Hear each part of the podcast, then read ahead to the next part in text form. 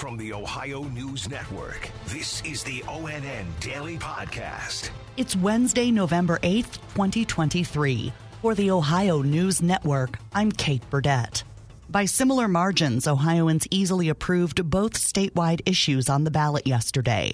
O N N's Lena Lyon Cleveland reports. Since Roe v. Wade was overturned in June of last year, voters have backed abortion rights in six states, including red states like Kansas and Kentucky.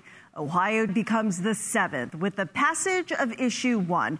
Meanwhile, Ohio becomes the twenty-fourth state in the nation to legalize recreational marijuana. But unlike Issue one, which is an amendment, Issue two is a citizen-initiated statute, which means the G O P-controlled General Assembly has the power to amend or even repeal the law. I'm Lena Lyon. Once recreational marijuana is available in Ohio, there may be more scrutiny on the job for some. O N N's Carmen Blackwell has more. I talked to Akron attorney at law Adam Vanho, who tells me that with cannabis use now legal, certain professions will likely be under even more pressure now. You're going to see a lot more testing in medicine and in law enforcement. In medicine, you're going to see more testing because there's going to be constant questions if something goes wrong on an operating table or medications aren't prescribed correctly.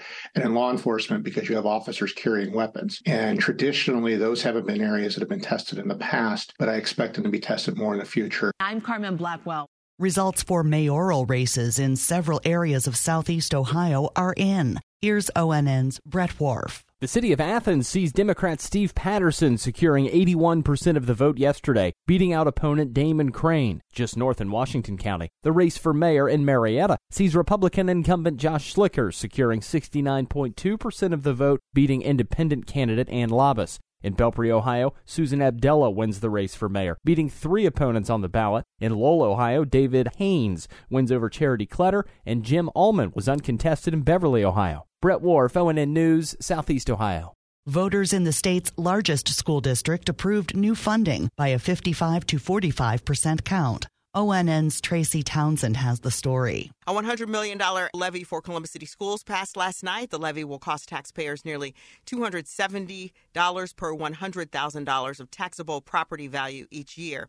A good portion of the money is going to go toward renovations, infrastructure improvements, and salaries for mental health positions. I'm Tracy Townsend.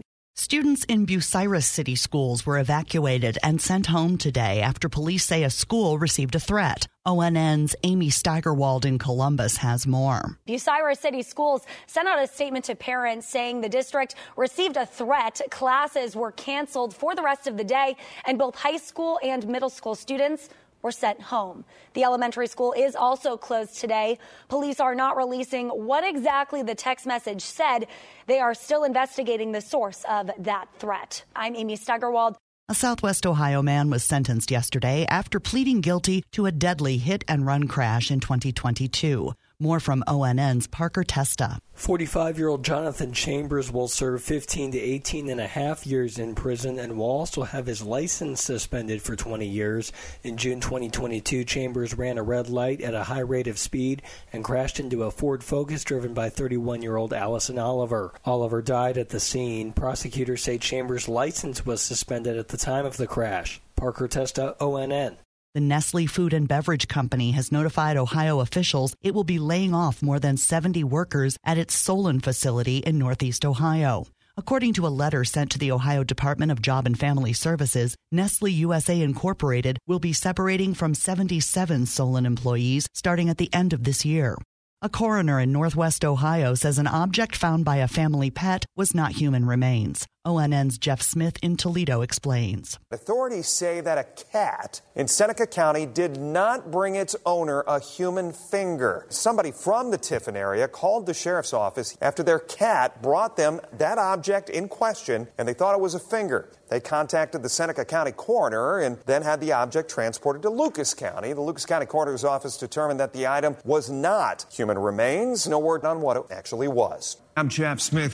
A popular fast food sandwich is returning to Ohio soon. O N N's Amanda Fay in Toledo reports. McDonald's iconic McRib is returning to Ohio. The popular sandwich returns to the menu on Friday for, of course, a limited time. The McRib made its debut in the U S in nineteen eighty-one as a limited-time item in the Kansas City area. The sandwich comes with a seasoned boneless pork patty smothered in barbecue sauce, topped with slivered onions and dill pickles.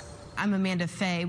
And a popular restaurant in Columbus is holding an online auction to give customers and collectors a chance to own a piece of history. O N N's Yolanda Harris has the story. The Spaghetti Warehouse is putting some of its items up for auction. There are more than one hundred thirty items and antiques, including washing machines, furniture, and vintage signs. The auction is online till November seventeenth, and the Spaghetti Warehouse opens at a brand new location on High Street on December thirtieth. I'm Yolanda Harris. Thanks to our T V affiliates, W K Y C in Cleveland, W B N S in Columbus, and W T O L in Toledo for their contributions to today's podcast. I'm Kate Burdett on the Ohio News Network. This has been the O N N Daily Podcast, a production of Radio Ohio Incorporated on the Ohio News Network.